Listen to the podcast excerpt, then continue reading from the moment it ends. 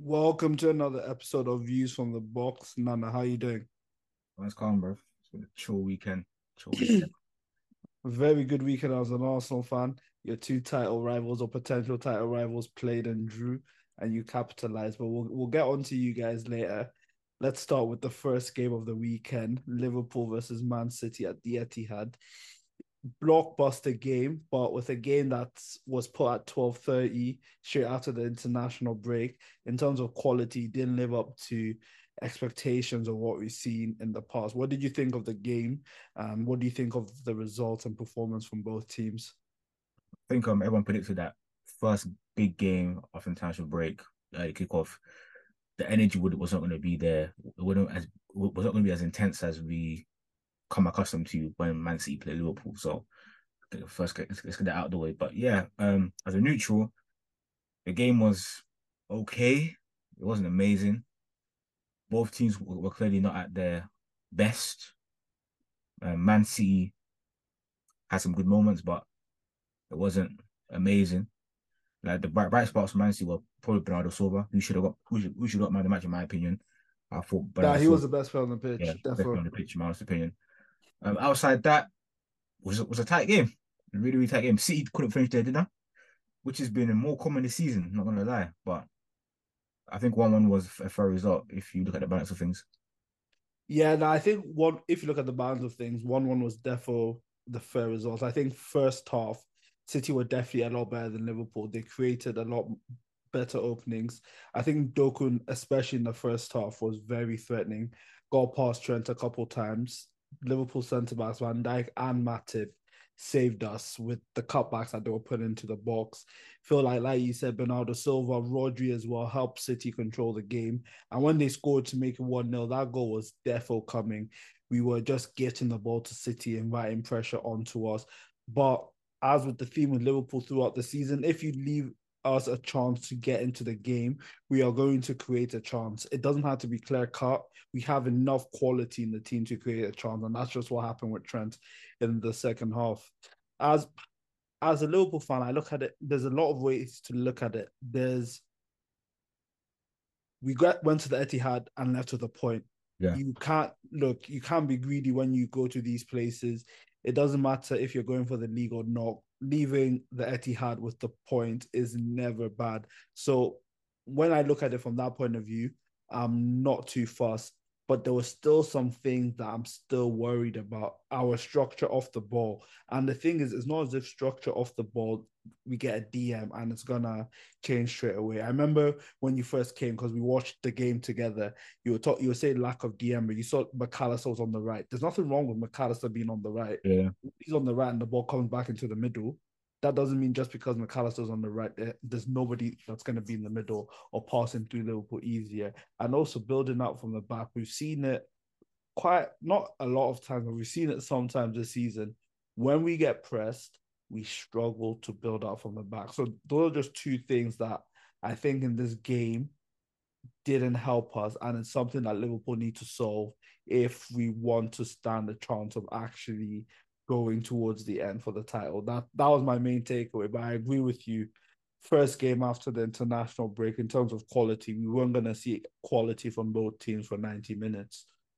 Oh, uh, uh, quick, quick, quick question. What do you think has changed structurally from Klopp's tactics here, from your peak team 2018 to 2020 to now, recently, from let's say 2021 to now? What's changed tactically that Liverpool are leaking way more chances? Because even in that season where you guys were going for the trouble, you guys were leaking a lot of clear cut chances, but Allison was in God mode, so you guys didn't really get punished. So what's changed between 2018 2020 team to the current Liverpool team from 2021 tactically that you're leaking way more chances? I'll say, f- firstly, personnel.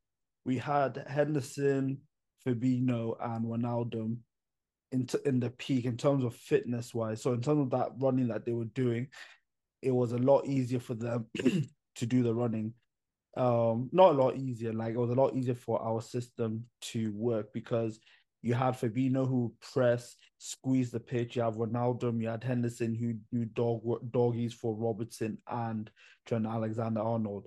I think another thing that changes, apart from either Henderson dropping in line with the defense or Wijnaldum dropping in line with the defensive build up, every player was in the set position. So Trent, you'd always find him on the right as a right back. Robertson, you'd always find him on the left. Wijnaldum was always left LCM. Henderson was always RCM. But now we have a lot of changing. Szoboszlai will, will be somewhere. Diaz will be somewhere. And that helps when we're attacking. But once you lose the ball and you're out of position, it's very easy to play through that, especially when players don't know where to be or how to press when they're in a specific position. So it's just something that the players need to get used to in terms of the profile of our midfielders, ages, we're buying the right ages. We just need to buy more defensive minded midfielders. Um, yeah, I would say those are the main the main changes. Um, but at the end of the day, it's still not bad. You guys are the only team that's conceded more goals than us. In terms of expected goals conceded, we're still amongst the best teams in the league defensively.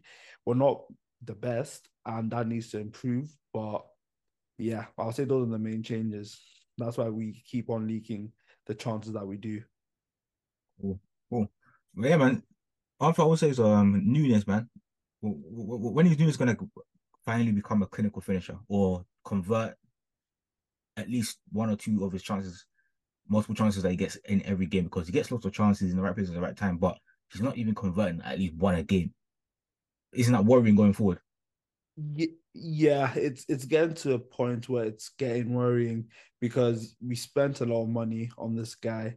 In terms of yes, you're right, we're getting a lot of chances, and if we're going for the league, which look, Liverpool fans can try and shy away from it as much as possible. The players are not shying away from it, so neither sh- neither should we. There's going to be games where he gets half chances and he needs to put them away. Um, Especially Salah's going Afcon for a month, and assuming Egypt qualify from the groups. you won't see Salah until after hmm. basically Salah's missing all your games up until Arsenal. We'll, we'll miss the Arsenal game as well. So, so essentially, essentially, we'll need our forwards to step up. But with Nunez, I'd, a lot of chances fall to him. So you'd want him to put those chances away. At least one. Exactly. He has enough chances to. I'm not saying score as many goals as Haaland, but to be nearish to Salah in terms of goals. So if Salah scores 20, he scores 18 or 17. He has enough chances to score. Yeah, a one and two striker. Yeah, exactly. he gets enough chances to score those amounts of goals. And the first half literally showed the golf and quality between Haaland and Darwin Nunez. Nunez had that half chance, which he took too many t- touches to get a shot away. Haaland two sh- touches, the ball's in the net. All by Alisson should have done better, but at least he got a shot off on target that was threatening. So that's the difference between Haaland, world class, and Nunez, good striker. So look, he needs to improve. I've seen stranger things happen, but this season we need to see, and as the games continue, we need to see massive improvement. To be fair, not much really happened in the game for us to even break it down.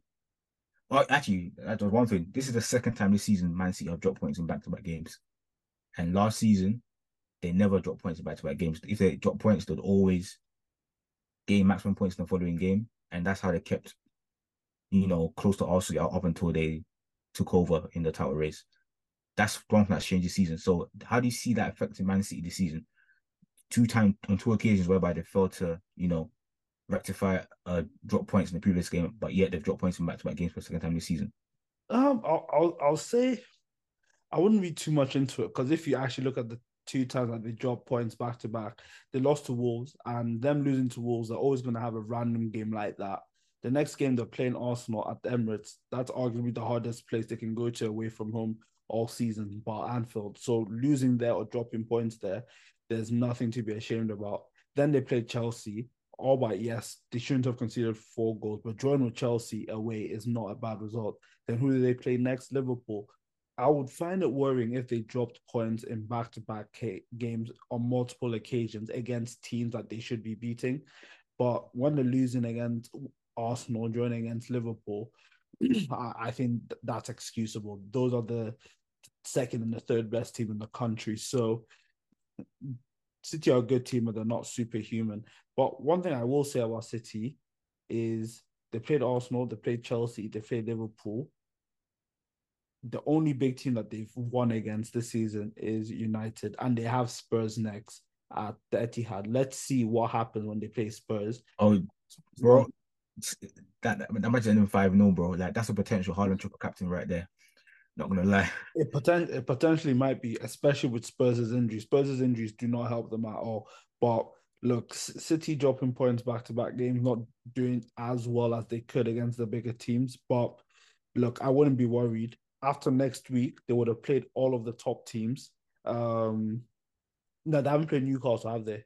In the league. Yeah, they, they beat Newcastle game week two or three, I think. Oh yeah, that one nil, that one nil, that should have been a three four nil. So yeah, that means after next week they would have played all the big teams. On paper, they won't play a big team until mid January after Aston Villa, which is the game after Spurs. And look at where they are in the league, and they'll still have Arsenal, they'll still have Chelsea, they'll still have United to come to the Etihad. So look, I think City are fine, man. I'll be perfectly honest. Well, the wants to switch over to the title contenders, Arsenal. Uh, I thought your game was boring as well, to be honest. Um, like, it was boring, man. I, I think point of brilliance that won that game for you. Hundred percent, hundred percent. A moment of brilliance that we we haven't been executing not too often this season. But yeah, man. I always say is that again, we, we create just about enough in games we are meant to win. Because yesterday we created three big chances. I don't know how we did that. Two, two, two. No, I, I checked the FotMob. I don't let. It, I don't care. Okay, but we watched the game together. I don't care. I don't watch the game, but but but they, have counted it. They, they said three, and it's when from mm. going from sixteen to nineteen. So. I watched the game yesterday. I saw two. How anyway, the, the better teams averaged two big chances a game anyway, so fair enough. We're still creating just about enough in games we're meant to win in. One thing I will say is that yesterday, the main thing was making the wrong decisions in the final third. Look at Nketiah. Arsenal had like a four on two and this guy thought was only trying to wrap around the post when Saka was free, had a clear shot at goal. Arsenal fans may complain and say, hey, we're not moving quick enough, our central progression is not is not there. But yesterday, the amount of times yeah, they could play the right ball, the amount of times the, crosses weren't even beating the first man. The one time beat uh, the, the cross beats the first man and gets to his target, Havertz gets a clear cut chance and we score. In terms of Arsenal attacking walls, yeah, our attacking players outside Saka have not had a good patch of form this season. Bro, let's that's that's the main thing I want to speak about. Don't really care about your game because it was a yeah, just. The main players I'm concerned about are Odegaard, Martinelli, and Jesus. Yeah, chat to me about them because with let's focus on Jesus because I feel like his patch of form precedes the season. Odegaard and Martinelli, I can say like okay, mainly this season they became poor, but last season they were good. Jesus, since the injury, has not been good. And that's something that needs to change very quickly if you're going to win this league. Uh, since the MCL, I, I would say that physically he's going a bit more pudgy. Also, game, especially this season, muscle muscular injuries have he, has been in and out of the, of the squad. So, yeah, even his duel winning fam, like even yesterday, how many duels did he actually win? Like he would win a header here and there, but compared to last season, whereby he he competing for every ball, you'd back him to, you know, pin back his his, his centre back so that he can lay the ball off onto Martinelli or even Odegaard. We're not, we've not seen enough of that this season at all, man. At all. And yesterday was a bad game for him. Even the chance he should have put away that went to Trossard for offside, he should have put that away. I'm sorry, you don't hit that straight to keeper. Just pick a corner and it's 1 0 to Arsenal. But yeah, man, he's very, very worrying, man. Very, very worrying because and it's it's led to people saying that you need a striker, and I feel like if he was doing his job, people wouldn't think that you need a striker because in terms of scoring goals, his record at City has followed him at Arsenal. He's not that prolific. He's not yeah. he's not scoring 15 plus. And then in terms of the link up play, he's not doing what he did when he first started at Arsenal. Yeah. So at the moment, I don't really know what his value add is into the team if I'm being perfectly honest. 100%, 100%. say he's an improvement from Eddie Nketiah, but Eddie Nketiah should not be a standard to begin with.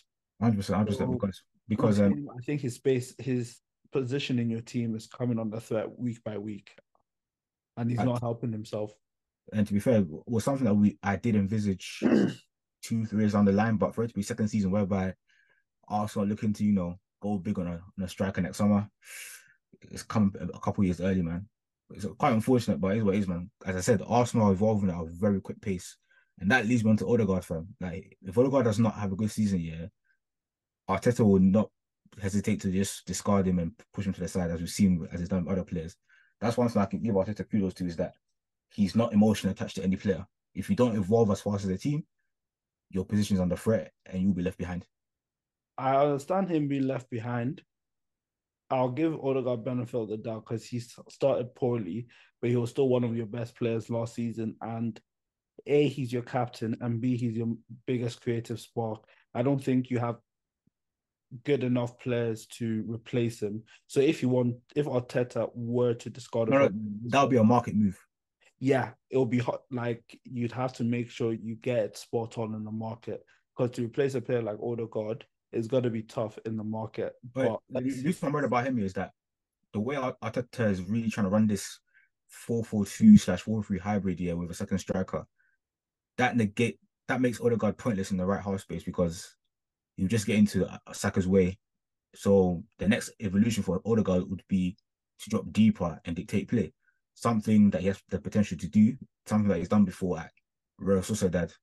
So some people think um that role might, might be behind him, but I think that's the next evolution for Odegaard. For him to, you know, still be a long-term member of this project, his role has to evolve again. Dropping deeper, making the assist before the assist. Like what that was always used to do for Man City making the pass before the assist. That's why I think Odegaard needs to evolve his game to a point where, whereby, uh, yeah, that's your new role, and that's how you're going to elevate the team because we're missing that link between our, our, our defensive third and the final third.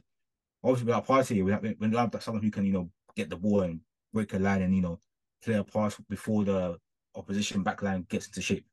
That's one thing that's also we're missing so much this season, mainly due to Partey's injury. So I think that's a role that Odegaard could take up, but we haven't seen it yet because I guess I've also tried to remedy that by playing Trossard and Odegaard as the eights, and even that was still not optimal. Your midfield balance has yeah, been off all season. Yeah, it was off. So I think the final role that does will probably be uh, Odegaard moving to left central midfield so he can play that role, be the link between defense and attack. But yeah, man, he also needs to you know wake up and come to the party because unless like we can't just be Saka being the own attacking threat to you know create. We need Martinelli. We need Odegaard. We need Martinelli's another one. What's it? He's only scored one goal all season, deflected goal against Man City. Yep, one goal, two assists. Probably looked a threat all season.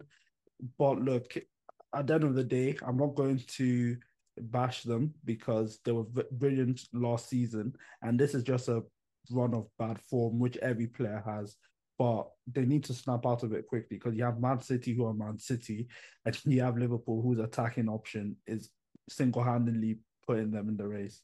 So you don't have the luxury to be dilly-dallying as you did last season. So yeah, these players need to fix up. But it's the one positive I'll give your team. You guys are flipping hard to beat. As Hayal said in what was it, two episodes ago? No, that's a, episode before international break, I think. Yeah, that's a key that's a key trait to have if you're going for the league. So with all these attacking woes, boring games, turgid games, you're still winning and it's not as if the team that you're beating should have beaten you. So yeah. Also, we scored one less than you. Continue for Arsenal. I, I, I think we only scored one less than you guys. exactly. So long way yeah. continue for Arsenal. Yeah. So also basically, it trends towards attacking players just aren't clicking. The, the things Arteta might might do to improve our fluidity, but the players themselves aren't really playing to the optimal level. So hopefully that changes in a couple of games because you've got Liverpool, and Anfield, game week 18. Yeah, you have you have four games. To make it click. Three games that could be potential banana skins. I think your home games, Wolves and Brighton, you should be able to win those games. Brighton, you never know which Brighton is gonna pop up. Luton away, you should win that. Yeah. Villa away. Let's let's let's see what their home record is saying because they're playing New and City. Back to back, yeah. Uh to be honest, we might as well speak about Villa because that was the first game today, and to be honest, that was a good game. Third time in a row that Spurs have lost. Third time in a row they've lost whilst leading a game, taking the lead. And Villa, despite having an awful away record, they get a win at White Hart Lane. They seem to like going there because they won 2 0 their last season as well. What do you think yeah. of before? To be honest, I don't really think there's much to say about Spurs because we knew the squad wasn't the best. Yeah, the injuries to important players. Like as much as we want to troll them, this is what you'd expect to happen, bro. They're playing Emerson Royal and Ben Davies as centre back, bro. Like you can't expect to win games with that. So, as much as I'd want to troll Spurs, I don't think there's much time. There's much point giving them airtime. But I think the other thing you can say about Spurs is that Ange needs to swallow his pride, yeah, just drop that defensive line a bit lower, man. Because how are you going machine for machine with Aston Villa, man? Cool. Spurs could have been three, four, fine. But there would have been there would have been high chance of winning the game if they just you know reduce the amount of space Villa were getting and just hit Villa on the counter because the, you're good enough to hit Villa on the counter anyway. Brennan Johnson, Kulusevski, Son, like you got good transition players. Let, let me be devil's advocate here. You say yes, they could have hit Villa on the counter. I do agree with that. They probably would have been in a better position to win the game. But A, every coach has the principles, and you've seen it with Pep, you've seen it with Klopp. The good coach don't go away from the principles. This doesn't matter what's happening to them, and you can drop a defensive line if you're a high pressing team. You can't press and drop a defensive line, and that just means enough that just leaves so much space in the middle. It's either you drop deep and you don't press, or you press and your defensive line has to move up. so, it, it's, but, it's, but, next week, it's pains that Spurs have to endure, but I feel like they're in a position to endure it. They, they weren't expect they weren't expected to finish top four, so the position that they even started the season with was beyond expectations to begin with. Fair. So just that next week, I, I fear for the minute Etihad if they try and play that high line with Emerson Royal and Ben Davies at the back could get ugly, man. But yeah, back to the Villa well, game. I think City are the worst team to to try and pressure and high press, especially with a disjointed team. City are the worst team to do that too at the Etihad.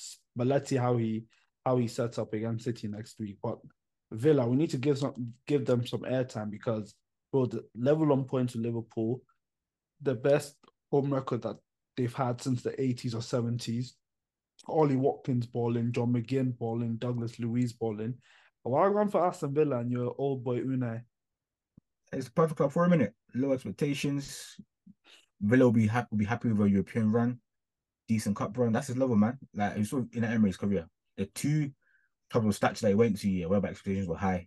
He couldn't capture the hearts of the of the of the fans. Players didn't really respect him, and eventually he lost his job. PSG and Arsenal. Villa, they suffered relegation 2016. They were in the wilderness for three, four seasons before they got promoted again. And they had to endure two subpar coaches in Dean Smith and, and Steven Gerrard. So with them getting Unai Emery, yeah, that's like getting caviar for them right now. So it's a great relationship and he's doing what's required of him. Therefore, it works. He takes clubs who have been starved of success and gives them a cup run and gives them a European finish. But to be a guy to challenge, Nah, he's not. He's not. But yeah. when I when I when I even speaking about, I was just speaking about like his start to the season. Like, oh yeah, so start season is very good. Has, like, has been amazing, and they just picked up where they left off last season when he when he came in. And you can say he's been arguably manager of the season thus far. Um, yeah.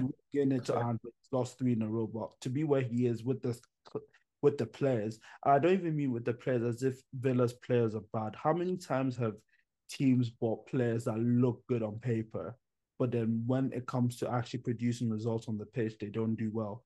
Villa's team, when Dean Smith was there, when Gerrard was there, they bought decent players on on paper, and now those players are actually producing. They've been put in a system that they can thrive in, and yeah. Unai Emery deserves credit for that. Going Villa Park is not an easy place to go to anymore. Yeah, last time lost at Villa Park was when we beat them 14. And that was a typical Emery game. 2 1 up. They started to play defensively, try and uh, protect the result. But Arsenal were too good to, were, were, good, were, so good that we picked them off. That's that's a massive problem with Emery. But yeah, man, uh, we're not doing well, man. Uh, they should enjoy themselves. Conference League, they should be looking to win that. On paper, they're the strongest team in that competition. Not gonna lie. Hundred percent. And look, at the end of the day, what what we were saying about Brighton earlier on about they should try and sniff for places if the big teams are not doing well. Villa should do the same. Oh, yeah, right, right now that, that top four is open. Um, Man U, even Man U, they've won. They've got some results here, but their next five or six games here are, are very hard. As in, that like, you wouldn't be surprised if Man U left with, with less than ten points in that run of games. So Villa have a massive opportunity to you know build momentum in this top four race and gain control of the top four race. But it's open, man. It's an open race for fourth place. Villa, Man U, Spurs, Newcastle.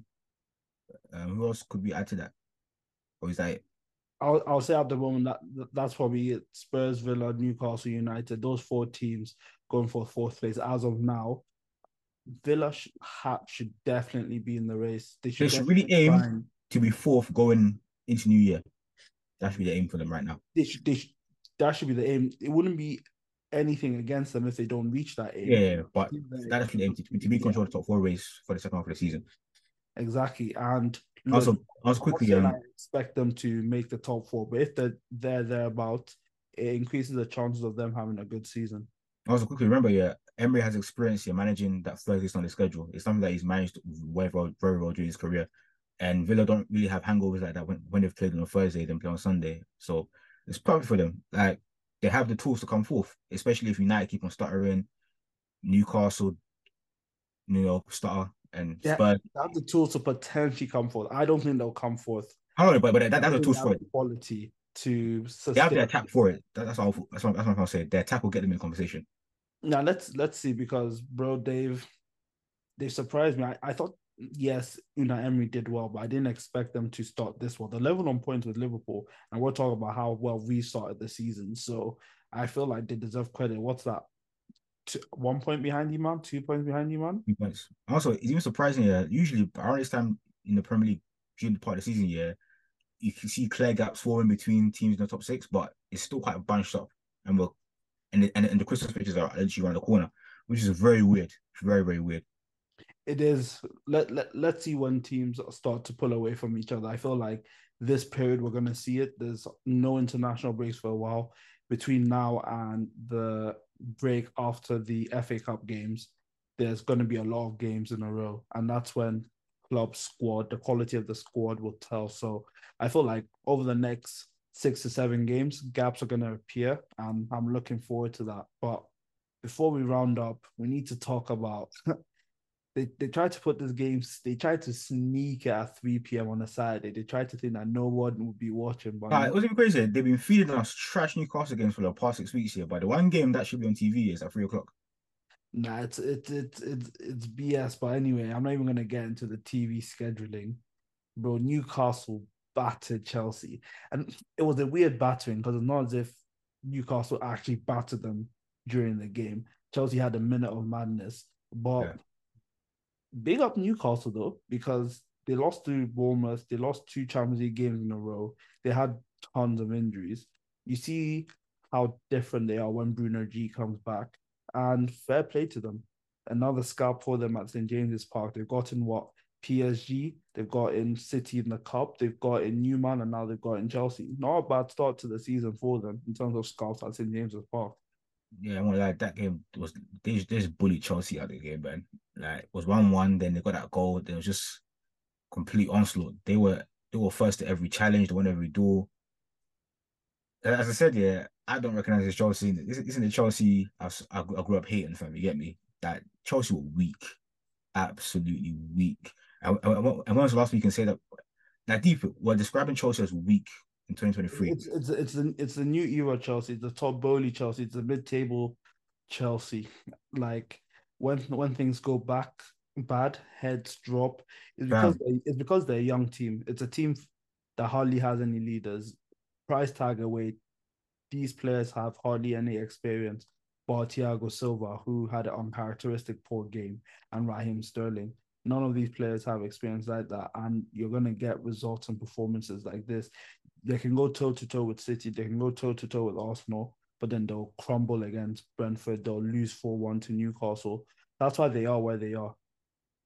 The Mason state of limbo. What's even crazy is that certain players are getting away with their performances. Whether whether or not Chelsea fans like it or not, yeah, Conor Gallagher and Cole Palmer have been your best midfielders this season. More so, I'll say best players. Yeah, best players this season. More so, Conor Gallagher. But what they allow Enzo Fernandez to get away with is absolute disgrace. Like, tell me, yeah, if I'm if, if I'm if I'm if I'm tweaking or not, yeah, what has Enzo done for Chelsea yeah, that Kovacic didn't do? Nah, I agree. I, I think he's had a very disappointing start to his Chelsea career. I feel like Caicedo has had a very poor start, but I'll, I'll, I'll allow him not because of anything, just because there's other people to get onto first. I feel like Paul Pogba didn't get this luxury when he joined Manchester United. Bro, like, like quickly, yeah. Pogba when he first came here, or even the, the, the cliche whereby people say, "Oh, I'm not going to spend 100 million on a guy that can rise. I'm going to spend 100 million on a guy like Enzo Fernandez because you know he's good on the ball." But I'm sorry, if you cost 100 million, it doesn't matter if you you're a defensive player or you're attacking player. The whole point of spending 100 million on you is so that you are winning your, your team points. Van Dijk, when he was signed by Liverpool, quality in your, your results picked up straight away. Became better as a team. You started winning more points. Um, Declan Rice is coming to Arsenal. He has helped Arsenal remain competitive. He's winning Arsenal points. He's scoring goals in important moments. Enzo Fernandez here has been in the league for almost almost a year. year. And he only has two assists to his name. And those two assists here came last season. His only goal for Chelsea was in the cup game against Wimbledon. So all this but, no, but okay, but the thing is, I get your point, but I don't think you should be using goals and assists because I know, but what, what this year, what results has this guy helped? Yeah, no, no, no, no, that that that that's that's what I was gonna say because even with Declan Rice, yes, he said goals. That was what his goal against United, his goal against Chelsea, which yes won you guys points on paper, but there there have been his performances. So, for example, his performance against Crystal Palace away, for example, yeah, yesterday, even yesterday, or yesterday. I think that man of the match, I don't think he should have gotten it. Like I don't think Trent should have gotten it. But I feel like games like Crystal Palace, where bro, this he didn't get a goal, he didn't get an assist. It's not as if his highlights is going to be turning the ball and spraying it. But in terms of how he played off the ball, he helped you guys win. I don't think Enzo Fernandez is one of those players where, kind of like Pogba, you don't know his true position because not as if he's a duel machine. He doesn't read the game and intercept. He's not um, the best at dictating play. And in the final third, he's not a chance creation machine. So I feel like Chelsea might have or have gotten swindled again, like they did with Mudryk, and they've overpaid on hype because at least with Caicedo, I know from what he did at Brighton, I don't know if he's going to transfer it at Chelsea. He has qualities that can help Chelsea win games. Enzo Fernandez, I haven't seen those quality yet that leads to a 100 million signing. But Chelsea have made a lot of mistakes, so I'm not surprised. Yeah, because the way was describing this guy, you think that he's churning out guy's type performance every week, talking about it ends with a great game, but you watch the clips here, it's like, what, what you paid 100 M for a side piece for, for a guy just to be keep, keep it ticking. The guy's not even even um influencing games like that. that, that, that that's my gripe with Chelsea fans. Like you can't try and shoot another hundred million pound players here when this guy's not even done what Pogba did. Pogba's first couple seasons at United, yeah, he was winning United points. May, you may say that he was inconsistent at some points here, but he was winning points with United in his first couple seasons. Enzo's not getting the same flack Pogba did. Fam, it's absolutely pissing me off. This time Pogba came to Premier League as a four-time Serie winner, World Cup Young Player of the Tournament, even became a World Cup winner, Euro 2016 Player of the Tournament, had, had Madrid on his on his trail, and he didn't even get any leeway. But a guy yeah, who just happened to have a great World Cup here, got Young Player of the Tournament, which was questionable, I must say, because Mbappe is around is, is in around the same age. So yeah. no, let, let's let's see. I feel like Enzo is definitely going to be one that's going to be under the spotlight for Chelsea, especially this season. He's going to be one I'm going to be watching a lot closely because I do agree with you. His performances have gone under the radar, and like I, his poor performances, and it's close to a year now. It's going to be a year and okay. end, end of January. So very close to a year. I don't. Th- I, if I was to rate his start to England out of ten, I'd give it a four slash five out of ten, which isn't good for a hundred million pound player. I'm saying, but Chelsea fans, eh, you spend a hundred million on the Argentinian Kovacic, but remains to be seen. I'll, be very worried if he's just going to do what Kovacic did, and Kovacic didn't cost a hundred more. Kovacic cost fifty more. Yeah, and to be honest, I don't even think he's doing anything close to Kovacic. I feel like Kovacic at least he wouldn't get you goals and assists, but in terms of his effect on the game, ball retention, actually driving Chelsea, dribbling, you could see his effect. You can watch a game and be like, raw, Kovacic was playing. Sometimes Enzo will do something in the 70th minute and you'd be like, oh, raw, you forgot this guy was even playing. So he, he, he needs to improve. Let's see. But Chelsea need to improve on a on a whole because 4-1 is a poor is a poor poor result. That's what three games in a row they conceded four goals. Or second game in a row they conceded four yeah. goals. Eight that's what eight goals, nine goals conceded in three games. That that that needs to improve. Also, we need to talk about their home form as well. Only one win at home, two two homes all, all year, something nasty like that. It's it's definitely something that Chelsea need to rectify, hundred percent. That I haven't looked at the fixtures. but they need to go on a run. They need to get into a habit of beating teams that they should be beating. I feel like until they do that, I don't care what players they sign. I don't care how much money they spend. If we're talking as rational football fans, there's absolutely I don't have any expectation for Chelsea until they can show me they can beat. They have Brentford away, and they beat them. Then they have Crystal Palace away. Then they beat them. Until Chelsea have a game and we don't have to watch because we know Chelsea are going to win. I have no expectation for them to do anything meaningful, if I'm being honest.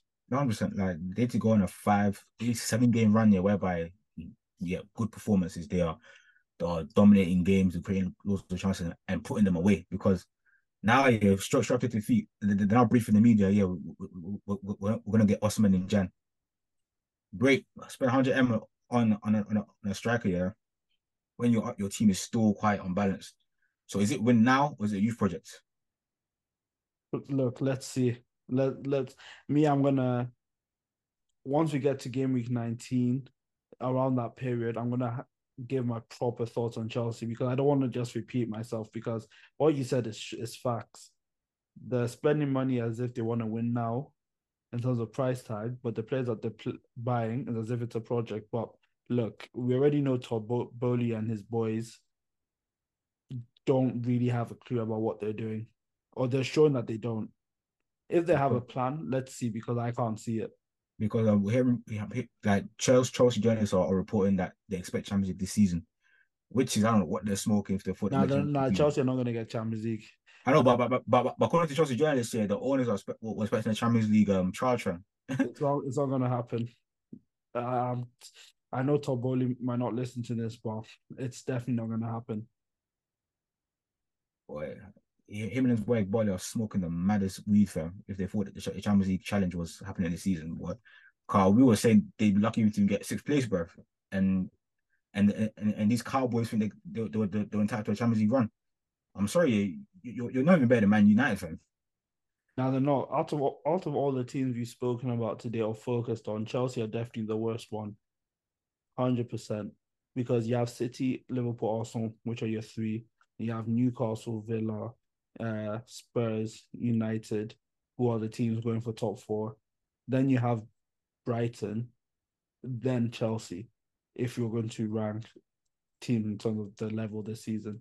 And you can even argue that Brentford is above Chelsea or at their level. But look, Brentford actually have a consistent chance creation system. Brentford actually win games at home. yeah, but for, for, for, starters, everything we're saying is not news. So let it's let's let's see what happens with Chelsea. They they're playing once a week. They they have this the run of hard fixtures on paper is coming to an end very soon when they play teams that they're meant to beat, let's see what happens. Yeah, I, I, I don't expect much from them anyway.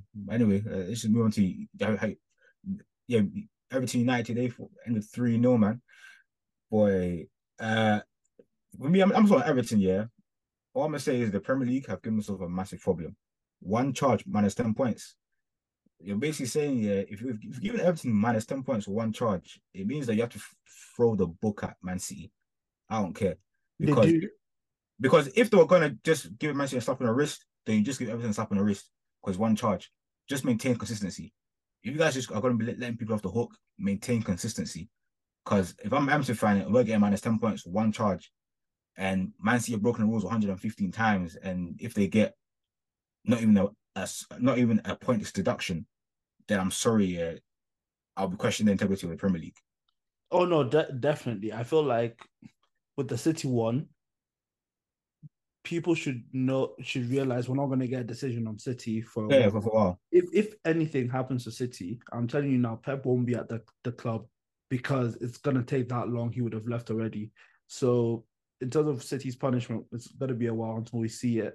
But it has to be at least a point deduction, more than that. They they they've they've they've set precedent. They definitely definitely have. I feel like the issue is, and one thing people also need to remember is Everton pleaded guilty. No, that's been Everton actually worked with the Premier League. They didn't try and string them along. They just said, "Yep, we fucked up. We accept our charge. Let's let's deal with it." Man City have been no, going around in circles. Is, Man, Man, City are fighting that charge. So look, we might say Man City are guilty. I think they're guilty because you don't get charged 115 times, and you're not guilty of one. But are they going to be found guilty? That's a different thing. So in terms of consistency and integrity, we can only say that if City are found guilty. So City might still not be found guilty. They can still bust case. They did it before with champ with UEFA. After murdering one of one, one of UEFA's prosecutors. So let's let's let's let's see what happens with uh, Premier League. Yeah, but, but, but back to Everton on the pitch, yeah, they're very lucky that we have to be one of the worst promoted teams in the Premier League history since Derby, because I don't see any of the, the promoted teams are even getting thirty points, let alone getting more than thirty points. So Everton, yeah, just focus on winning your home games and get some away wins, and you're, you're good to go. I I hear that, but what happened today has happened a lot this season. They had more shots than United, they had more touches in the opposition box. The XG was better. Nine times this season, they've created better chances than the opposition and lost five times. This is a pattern. And yeah. whether hmm. and, and whether you have teams, whether you say you don't expect these teams to reach 30 points, if you're doing that week in, week out, that is not good for the mentality of the team. Yes, we can say they're creating chances, but in November and they're still playing games where they're playing better than the team and lose. They shouldn't have lost the game to there to today. Credit to United for the quality they produce. Uh, I, am gonna lie quickly. That Garnacho overhead kick here. That silenced the crowd. Like it killed any game plan Everton had. Bro, it's one of the best basketball kicks I've ever seen. Like it killed it. It basically killed Everton because the fans were making noise. Third minute, Dalot whips in the cross, bang. It's a worldie, one or down. I'm sorry, yeah, it was long from that moment because if, if the game stayed at no no for a long time, Everton are getting into the fans are. Everton potentially could have gotten into yeah. the stride and. But that knocked the wind out of them. I'm sorry, like it actually killed out. When I mean that scored, I was like, yeah, it's looking long for Everton because they're now going to come out try and press United high. United are just going to pick them off on the counter because Everton aren't clinical, and it happened as I predicted when I when the first goal went in. Yeah, it was. Uh, uh it it did count. It did silence Everton, ruin the game plan, but Everton should have still gone into halftime 1 1 yeah, The yeah. chances that they created were good enough to score. Calvert Lewin, Doucouré, Gana Like I said, they can go into games and be creating chances and not winning. It happened against Fulham first game of the season. It's happened a lot of times this season. And yes, they've been done dirty, being put in the relegation zone with that silly charge. But look, at the end of the day, you have to you have to finish your dinner.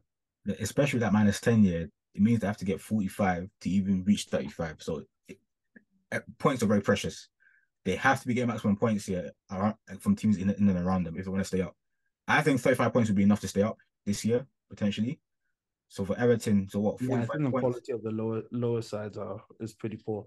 Yes, that's what I said 35 will probably be enough this season, 35 points, give or take it depends. It's quite weird that Luton seem the seem to be the most impressive out of the promoted teams. But anyway, but yeah, man, Everton forty five points has to be the aim. So that's what twelve home wins and uh, probably what twelve home wins is 12, 12 times three thirty six and nine draws. That's forty five points. Then minus a 10, 35, potentially stay up comfortably, depending on how bad Luton do or but for me, Burnley and Sheffield United are are in the race to the bottom, fam who can get who can finish bottom. That's the race between Burnley and Sheffield United. Luton are the ones they're showing some sort of you know something about them, some defensive structure, attacking wise. Luton they're good for 18th. They're good for 18th, but will they get more than 30 points in order to, you know, take that 17th place off Everton? I don't think so. So yeah, man, for Everton, 12 wins, nine draws, and you're probably staying up. But it's a massive challenge because that, that minus 10 is a big psychological weight on. And this is 12 more wins because they've had three week three wins chalked off, technically. Yeah, technically, but if you just do the numbers, 12 times 3 is 36 plus 9, 45 minus 10, 35. So it's basically eight more wins on paper to make up for that points they lost. Because remember, it's to get to 35 points. It means they have to be accumulating 45 in total minus the 10 for it to be 35. Uh, let's let, let's see if they'll be able to do it. But six home wins, six away wins. You guys should be able to do that. Everton, come on. Like you can't allow the Premier League to do that like that, man. Like, especially when you say them opening next season. You can't be opening up in the championship. Now let's see. Now that's a good point. They can't be they can't be opening cases when the the they're playing in a 24 man league, fam. You're right. Fam, fam, new stadium, yeah, and, and, and, and, and your first game in new stadium in second division, in your first ever relegation. That's, that's a draw, man. Come on, man. They need to fix six home wins, six away wins, and you stay up. Essentially, that's how bad Luton and them are now, man. Now let's let's let's see if Everton can do it. Well, I don't know if I want them to do it because I want I want Merseyside derbies, but seeing Everton fail, it does bring a smile to my face. Yeah, but if Luton stay up, league is finished, bro. True. Like, But- like how how three promoted sides if one of them stay up is a is bad on, on, on the league, fam. It's Yeah, drip or drown. I don't care, man. for the PR. Fam, it's drip or drown, fam. As I said two seasons ago, it's or drown, bro. Yeah, true. Nah, uh, nah. We, we need Cuban links. We need baguettes. We don't need ASOS chains, fam. Fam, like Everton Premier League characters. They've been shit for the last, for the last 10 years here, but no, no, actually, last five years have been crap here, but they're pure heritage, fam. They can't be going on like this, especially with that quality of the teams that came up. Come on, man. They have to do it, man. Six home wins, six away wins. You guys do it. Dyche, man. Real men. Come on. Get it done. Nah, let's let's see if they can do it. But on that note, guys, it's been a, another episode of Use on the Box. Take care.